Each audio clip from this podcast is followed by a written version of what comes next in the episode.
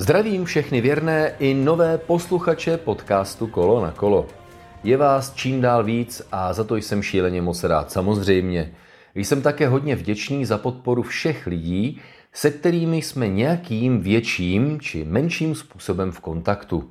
U mnohých z nich zjišťuji, že jsou vybaveni podobným bláznostvím jako já. A tahle magická synergie vedla k mému možná nejodvážnějšímu rozhodnutí uspořádat pro vás dvě kinopředstavení před začátkem nové sezóny Formule 1 ročníku 2023 v kině Sinestar. Pořad kolo na kolo živě v kombinaci s unikátní projekcí filmu o Formuli 1 Život na hraně. Přijdou mý formuloví spolukomentátoři Jiří Košta a Pavel Fabry a věřte mi, že si užijete také hodně zábavy s velmi erudovaným glosátorem Luďkem Staňkem. Zbývající vstupenky si lze pořád koupit na stránkách Sinestar.cz v kině Praha Černý most.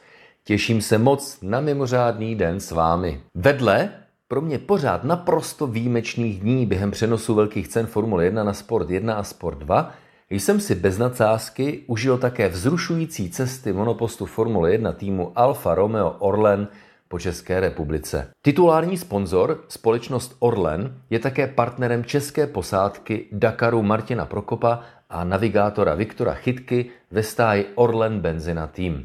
Dostalo se mi cti zúčastnit se natáčení nápaditých a doufám, že i vtipných videí při unikátním setkání monopostu Formule 1 a závodního speciálu pro Dakar Ford Raptor. Ke spatření například na mém TikTok nebo Instagram účtu Tom Richter F1. A potom mi bylo umožněno moderovat tiskovou konferenci Orlen Benzina týmu Martina Prokopa a Viktora Chytky před jejich cestou na Dakar 2023 v zázemí Fordu na Pražském Ořechu. Z takových akcí jsem, a bez mučení přiznávám, strašně nervózní, protože to jsou místa, na kterých se potkají největší znalci automobilového průmyslu, obchodně marketingových umění a současně ti největší profesionální novináři a tím pádem odborníci, kterým se já snažím zprostředkovat můstek s těmi největšími profíky současného motorsportu. Pokud už teď máš pocity a touhy, že by bylo fajn tam být, tak s laskavým svolením společnosti Orlen Benzina teď nabízím zvukový záznam tiskové konference s Martinem Prokopem a Viktorem Chytkou. Jsem poctěn tím, že jsem mohl být pozván na tuto tiskovou konferenci, protože se cítím o něco důležitější a až zajedete ty stupně vítězů, tak budu moct říkat, a já u toho byl na začátku, heč? Tak, ale vítejte, pánové. Nejprve se zeptám, jednak vám za všechny, nejenom novinářskou obec, ale i fanoušky, přejeme mnoho štěstí, cítíme společně s vámi, nebo nevím, jestli, jestli ty, vy to máte takhle, ale my cítíme takovou trošku nervozitu a těšení. Když už jsem se vlastně takhle zeptal, tak položme to jako otázku. Vy spíše nervozita, těšení, stres, únava z organizací? Tak eh, samozřejmě nervozita eh, bude přicházet víc a víc, ale myslím si, že už to, už eh, to těšení převládá, protože přece jenom je to skoro rok, co jsme, co jsme dojeli poslední etapu na Dakaru a těšíme se, až bude moct eh, zase odstartovat a předvíct, co naše eh, trošičku vylepšené auto eh, dokáže a jestli, jestli to, co jsme udělali, bude stačit na konkurenci. Viktore, která emoce převládá nejvíc, nebo jaké jsou top emoce, spíše těšení, nervozita, nebo už i taková zkušenost, už víme, do čeho jdeme? No záleží na tom, v kterém čase. Teď je to ještě těšení, těšení na začátek, až to začne, tak už je to těšení na konec a celé je to protkáno tou nervozitou, která prostě u toho musí být, aby, aby nás držela ve střehu, takže... Naprosto chápu. Martine, je to stejné auto jako loni, ale trošku jiné a mě zajímá, nás věřím, že také zajímá, v čem po té technické stránce, jaké změny a jaké, jaká je, je motivace těchto těch změn hlavně. Tak já technice moc nerozumím, ale já jsem si změnil vevnitř displeje nějaký, aby, abych měl navigační přístroje blíž, protože už hůř vidím. Takže to byla asi největší změna pro mě, ale eh, to, co asi eh, jste zaslechli, na co jsme si během Dakaru nejvíc stěžovali, tak eh, byla rychlost, ale ne, že by to auto prostě nemělo výkon, ale tím, že se jezdí v Saudské Arábii hodně dlouho po dlouhých rovinkách, tak nám chyběla maximální rychlost, respektive dosáhnutí té maximální povolené rychlosti, která je 170 km v hodině a už během Dakaru jsme věděli, že, že to auto prostě má velký odpor a že se nám to nepovedlo. Takže v podstatě celý rok jsme věnovali tomu, aby jsme připravovali novou karoserii, která by měla mít menší odpor, bohužel, nebo bohužel, prostě nedá se to auto změnit od začátku prostě eh, celý, eh, na to bychom potřebovali dva roky, což nás asi čeká do budoucna, protože neustále bojujeme s tím, že to auto má moc širokou kabinu, to znamená, že čelní okno je eh, sice dobrý pro výhled, ale pro tyhle ty rychlé závody ten odpor strašně narůstá.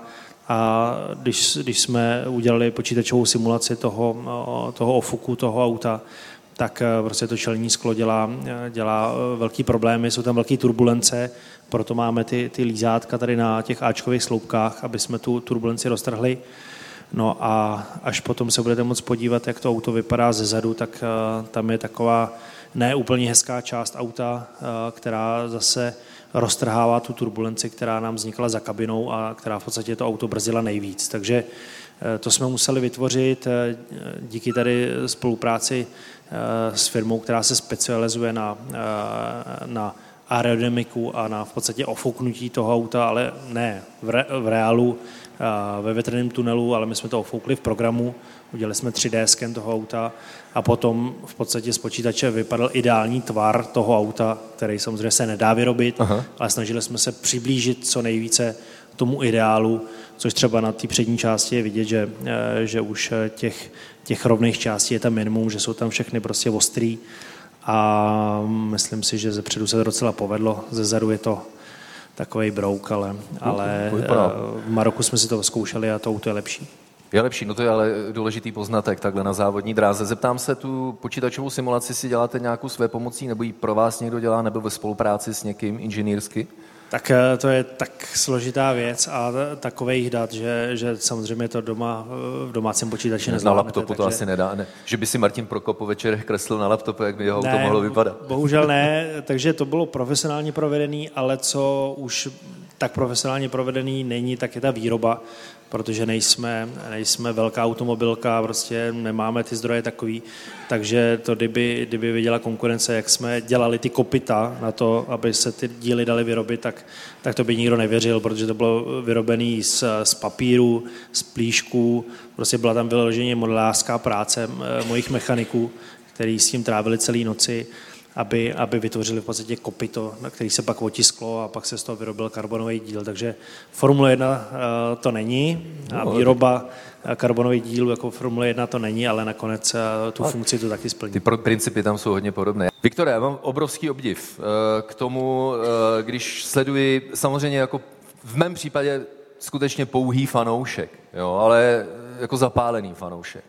A Vždycky nedokážu v podstatě si představit, jak jezdíte ty stovky a stovky kilometrů v těch šílených podmínkách, eh, navíc eh, ještě v takhle jako extrémním tempu, tak si říkám, jak to mohou vaše těla vydržet. A co vaše těla? Jak to může vydržet třeba vaše mysli? Jak tedy probíhá, to mě zajímá, fyzická i třeba nějaká mentální příprava na Dakar? Začínáte s nějakou intenzivnější přípravou eh, v určité době před Dakarem, anebo se udržujete v nějaké kondici po celý rok? Tak eh, co se týká té fyzické přípravy, tak eh, jak všichni určitě víte, teď budu zase chválit a mluvit za Martina, tak ten se to začal připravovat výrazně dříve, než tomu bývalo a zvykem, to znamená... A jo, vypadá dobře.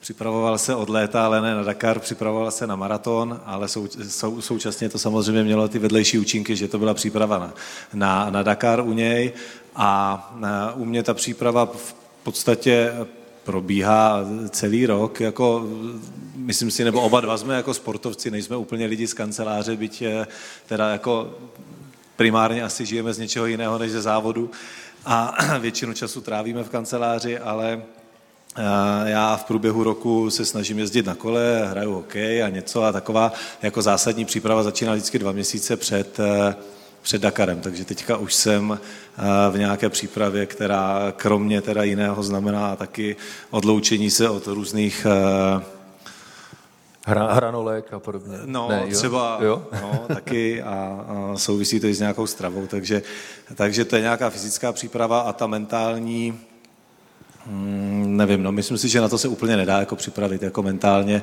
a takže žádnou speciální mentální přípravu já jako nemám. Zaujala mě jedna, pardon za ten výraz fičura, nebo prostě jakási novinka, která přišla do Dakaru v nedávné době, a to jsou elektronické roadbooky. Eh, my jsme si povídali ještě před tiskovou konferencí a hrozně mě zaujalo povídání o tom, jak vám vlastně ulehčili práci a organizaci celého víkendu, to všechno ve světle toho. A jestli byste, eh, jestli bys, Viktore, o tom třeba něco popovídal, protože ty máš zkušenosti i, i s novinářskými závody, respektive závody v roli novináře. A jak to nasazení novinářů při Dakaru a pak to ulehčení, které třeba přinesly roadbooky, tak eh, jak velké zlepšení to pro vás představuje? Tak ty elektronické roadbooky my teďka pojedeme už třetí rok, protože my jsme byli v té první skupině v roce 2021, kdy byly zavedeny to pro první ty prioritní jezdce, takže my už jsme teďka pojedeme teda třetí rok a mi určitě to ulehčilo práci v tom smyslu, že když eh, přijedeme do bivaku odpoledne, tak vlastně odpadá ta příprava roadbooku, papírového roadbooku, který jsme si vybarvovali, načítali, snažili jsme se tam prostě pochopit ty, ty, ty, tu situaci, ty znaky, to, co ten organizátor myslel. To odpadá, protože roadbook dostaneme až na startu, jsou elektronické, v autě jsou dva tablety, jeden jako hlavní, jeden jako záložní, dejme tomu, a ta trať toho závodu se načte pět minut před startem. To znamená, přijedeme do časové kontroly, taky už podle toho elektronického roadbooku přijedeme a organizátor na, přímo na startu přijde s jejich eh, jako zařízením a přes Wi-Fi přenese, eh, odemkne vlastně ten roadbook, takže se zobrazí ta, ta závodní, závodní trať a máme pět minut na to si prolítnout, rychle proklikat tím roadbookem situace, které v předvečer eh, zjistíme na briefingu, protože na briefingu nám řeknou, že na kilometru takovém a, a onakém může být nějaké nebezpečí nebo je složitá situace, takže si udělám nějakou poznámku ale briefing trvá 20 minut, tam načerpám nějaké data, informace a ty potom mám 5 minut na to, abych si projel těsně před startem té, té, té zkoušky. A, takže o to je to mnohem jednodušší a snažší pro mě, že nemusím mít tu přípravu toho roadbooku, jak, jak bývávalo dřív. A, a můžu ten čas trávit tak jako Martin, nic neděláním a odpočinkem. takže, je to tak? v tomhle mi to hodně jo, pomohlo. se to nelíbí právě, protože spolujezdci mají spoustu volného času a, a to, to není kvitováno, takže...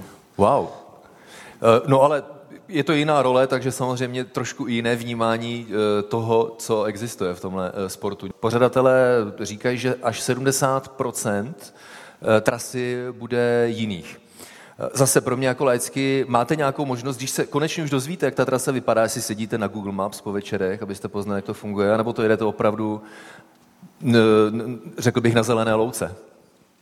Ono to v podstatě nemá žádný smysl, i když eh, se samozřejmě teďka 1. Eh, prosince bude jakoby trať zveřejněná, respektive lokalita, kde, kde se závody pojedou, tak se samozřejmě podíváme, jestli to bude v horách, nebo jestli to bude eh, v dunách, nebo jestli to bude na, na planinách, takže to samozřejmě se na to podíváme, ale nic z toho nemá smysl v podstatě, nemá smysl tu trať nějak načítat protože já musím řešit jenom to, co vidím před sebou a musím reagovat na to, eh, co, co mě prostě čeká v následujících pár vteřinách. Takže pro mě naučit se, naučit se eh, v podstatě to, jak by ta trať měla být, tak je k ničemu pro Viktora to samý, protože ty odbočky eh, se nám prostě mění podle toho, jakým kurzem jedeme a na jaký bod míříme. Takže prostě my musíme řešit to, co je v reálný čas a strachovat se, jestli, jestli to bude den v kamení, aby se neudělal mhm. defekt, nebo den v Dunách, kdy hrozí spousta různých nebezpečí, tak eh, to už, to už mám za sebou. Takže vyložení řeším jenom to, co je, to, co je před autem a informuji se spíš eh, s, jakoby se zábavy, nebo že mě to jakoby zajímá, kudy pojedeme a, a jestli to je fakt eh, oblast, kde jsme ještě nebyli, protože když vás, vás pošlou do oblasti, kde jsme jeli třeba loni, tak eh, stejně tam přijedete třeba z jiného úhlu, takže poznáte, jo, tuhle skálu už jsem někdy v životě viděl, ale je to úplně jedno. Prostě eh, na konci třeba toho údolí vás odbočí doleva místo doprava, takže i kdybyste si to pamatovali, že jste tam někdy byli, že se jel takhle doprava, tak oni na schvál vás pošlou někam doleva, aby, aby to byl chyták, takže nemá to, nemá to žádný smysl a, a fakt je potřeba řešit jenom ten, ten reálný moment. My jsme se bavili o změnách na autě pro letošní rok souvisejících s výkonem. Určitě museli přirozeně přijít i změny související třeba se spolehlivostí. Vyzlonský rok, potíže s převodovkou. Jak fungovalo, jak fungovalo vaše poznávání vašeho výkonu co do spolehlivosti a jak se tyto poznatky přenesly do nějakých opatření pro letošní rok? No tak zrovna tady tu, tu příhodu, co jsi zmínil, tak je to klasická příhoda, která se stane prostě jednou, jednou za deset let a to je, že se nám povolilo šroubení, který se prostě v podstatě nemá proč povolit. Jo. Samozřejmě jsme začali přemýšlet, jestli nám to někdo neudělal na schvál. Prostě takovéhle věci, protože to nedávalo smysl, proč se to stalo. Takže samozřejmě tuhle součástku budeme teďka kontrolovat eh, neustále, ale ta už se nikdy nepovolí a stane se něco jiného. Takže my jsme s tou spolehlivostí auta neměli žádný problém. Problém jsme mývali s polosama, a ten si myslím, že, že jsme posunuli dál, že, že to auto je v této v této oblasti silný, ale samozřejmě teďka přišly, přišly změny v pravidlech, už druhý rok teďka sedou turbomotory, my jsme začali pracovat na, na této verzi, máme V6 EcoBoost, fordiácký motor v testovacím autě, je to dvouturbový motor, ale eh, prostě doba je, jaká je a ten čas prostě eh, nám nestačil na to, aby jsme ten motor eh, oskoušeli. To znamená ne ho zkusit nastartovat na dílně nebo ho odbrzdit prostě na správný výkon, ale o to je tisíce a tisíce kilometrů, protože tenhle ten motor, co máme z Mustanga, pětilitrový osmiválec, ujel už tolik mnoho a mnoho tisíců kilometrů, s obřím výkonem, prostě ten motor, motor výkonný je a,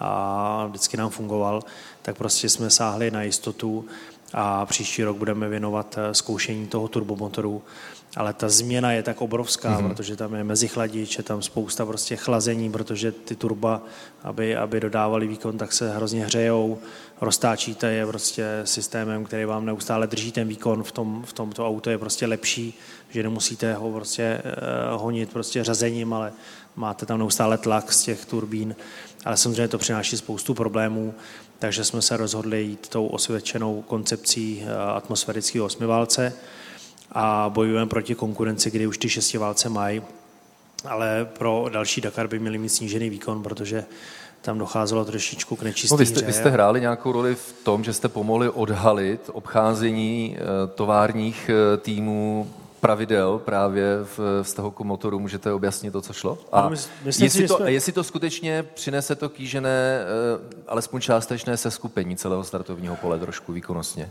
Tak v podstatě ta myšlenka toho všeho je seskupit všechny ty třídy, protože máte, máte atmosférické auta, turbové auta, dýzlové auta, máte buginy, máte elektroauta, máte strašně moc aut, které jedou v jedné skupině. Tam se nerozdává Beduin za, za různé kategorie, tam se rozdává Beduin za kategorie auta. Ale uh, prostě vždycky bylo, že jeden rok byl lepší buginy, jeden rok čtyřkolky, takhle se s tím furt hrálo. Ale teďka už tam naskočilo tolik různých konceptů, že bylo potřeba je nějak srovnat.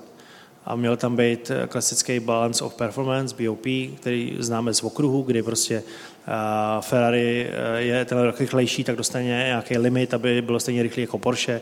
Prostě takhle se to dělá. To samé se, eh, ta myšlenka byla v Dakaru.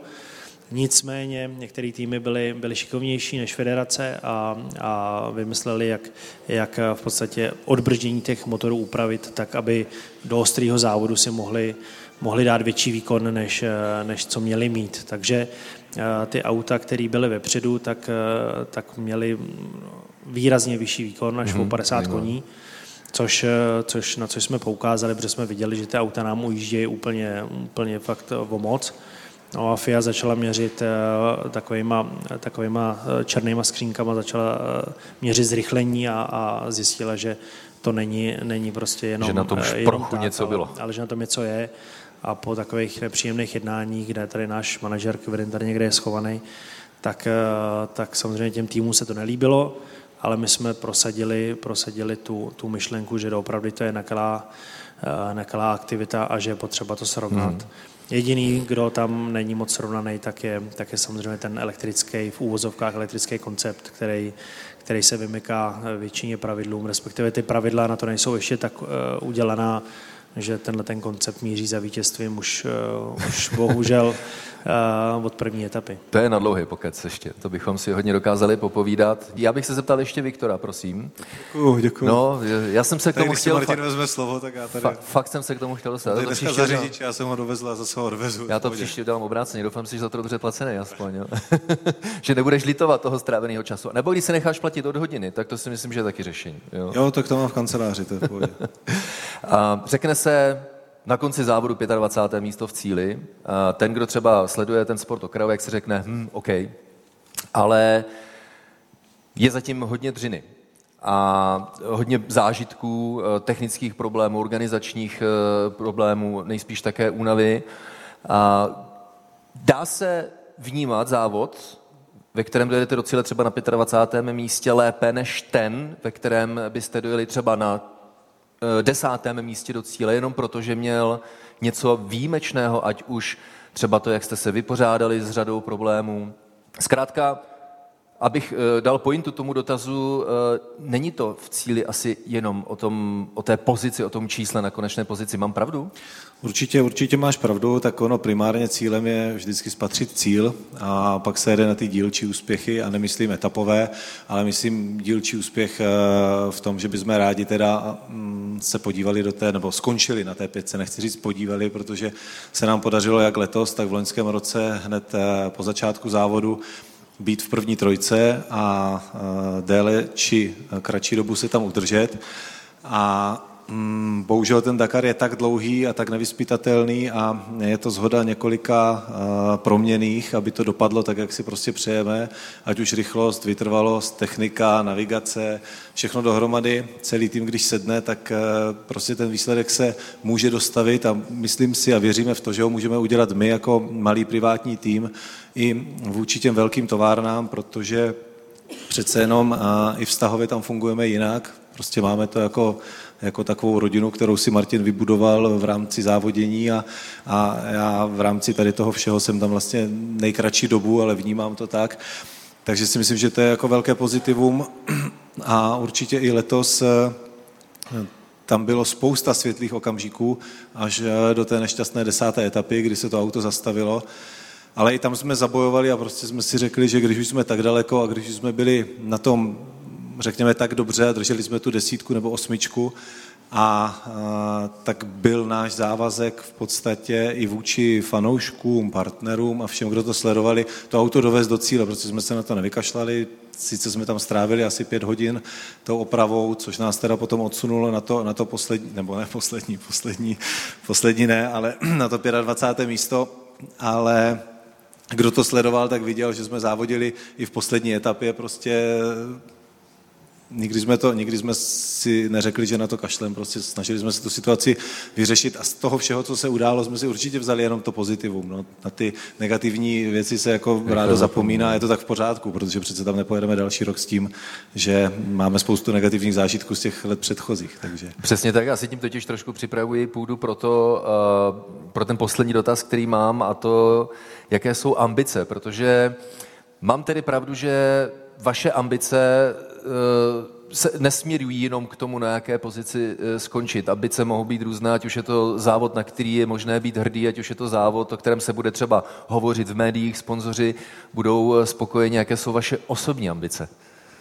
Tak moje osobní ambice eh, z té pravé sedačky je neudělat to studu a jako nezabloudit nás. A pokud se tohleto povede a do toho klapnou ambice ostatních členů týmu, které budou osobní, myslím si, směřovat vždycky k tomu, eh, k té činnosti, kterou tam ten který člověk dělá, tak to prostě nemůže skončit špatně. A, a ta navigace konkrétně tady na tomhle dálkovém nebo na všech těch terénních dálkových soutěžích a na Dakaru zvlášť je eh, jako, nechci říct alfou omegou, ale ten jezdec může jet, jak chce dobře, jak chce rychle, ale když prostě pojede špatným směrem, tak, tak to všechno več, jo. Takže, takže za mě jednoznačně odvést co nejlepší práci a, a nezaploudit a když to dopadne, tak, tak... Já už cítím, jak Viktor pod tlakem trošku. Ne, nejsem pod tlakem, ale ono je totiž, ono to je hrozně jednoduché, že? Když se daří a ta posádka zajíždí ty úspěchy, tak se chodí. Tak je borec, on, je, on, on je dobrý.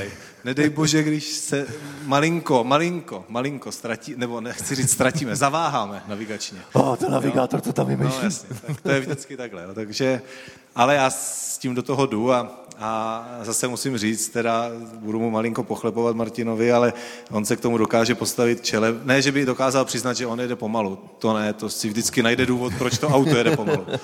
Ale eh, když se něco nepovede navigačně, tak eh, nikdy neřekne, že já jsem zabloudil, ale řekne, že jsme vyhodnotili tu situaci špatně. Takže když potom čtete, že jsme jako vyhodnotili situaci špatně, tak to buď znamená, že jsem se ztratil, anebo že mě neposlouchal.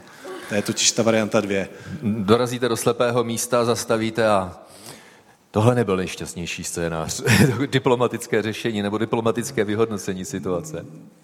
Ta zpětná vazba od něho je malinko slabší, než já bych si představoval a dokud to jde, tak je ticho a jedeme. A když najednou zjistí, že neví, tak mě řekne jako kam teď, ale já v tu dobu řeším úplně jinou už situaci, už jsem na jiném políčku, už jsem jinde, myslím si, že do té doby jedeme správně, protože není čas se z toho auta dívat ven. Takže já se dívám do těch navigačních přístrojů, snažím se popsat tu situaci v tom navigačním přístroji tak, jak ji vidím, snažím se ji popsat slovy, Martin se ji snaží přenést do toho terénu a provést ji.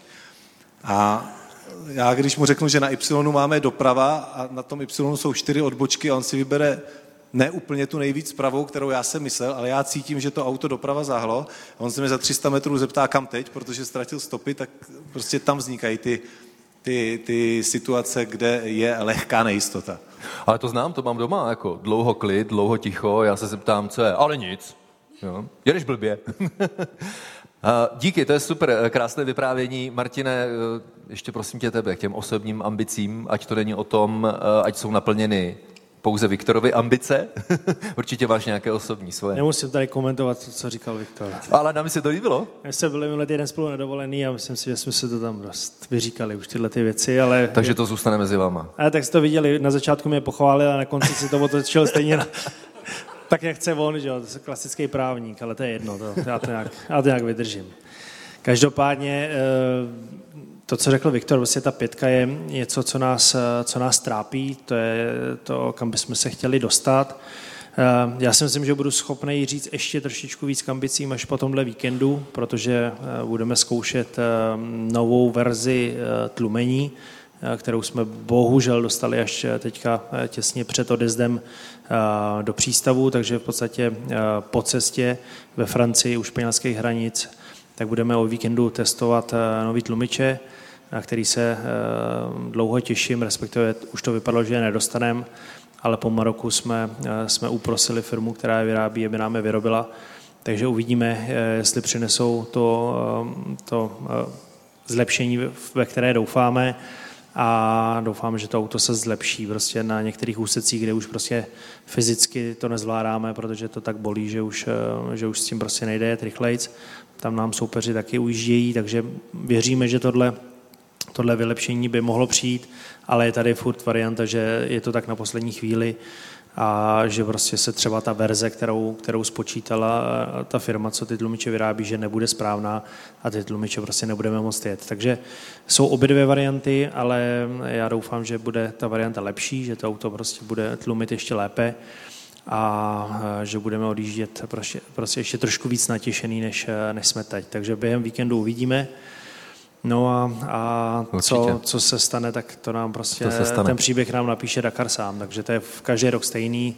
Říká tady, že, že míříme tam, či on nám je, je prostě jenom, jenom přání a to, co nám Dakar povolí, to nám povolí. Otázka byla na tvoje osobní ambice, já se nechci ztratit a ty chceš jet rychle a opatrně.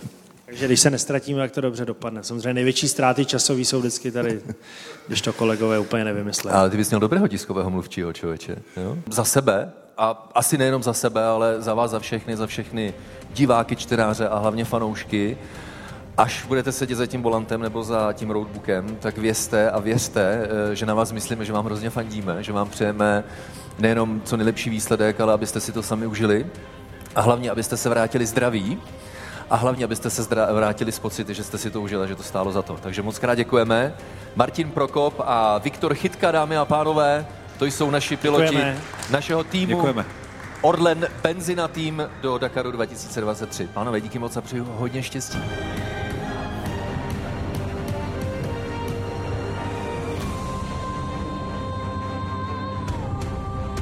No tak doufám, že jste si rozhovor s Martinem Prokopem a Viktorem Chytkou na tiskové konferenci před jejich odjezdem na Dakar 2023 užili. A jak bylo řečeno v jeho závěru, hlavně, ať se vrátí zdraví, závod si užijou a když k tomu bude nějaký dobrý výsledek, tím lépe. Na těchto akcích mě nejvíce baví nejen podsta, že je mohu doprovázet, ale také možnost potkat se se spoustou zajímavých lidí a různých profesí. To není žádné kliše. Když se snažíme společně o to, aby to vše dobře dopadlo, seznamovací procesy probíhají velmi rychle. A hlavně naší společnou vášní je motorsport v jakékoliv podobě. Takže Martina a Viktore, až bude nejhůř, vzpomeňte si na nás, fanoušky, kteří na vás budou pořád myslet, fandit, přát úspěch a hnát vás k vytouženému cíli, ať už vypadá jakkoliv.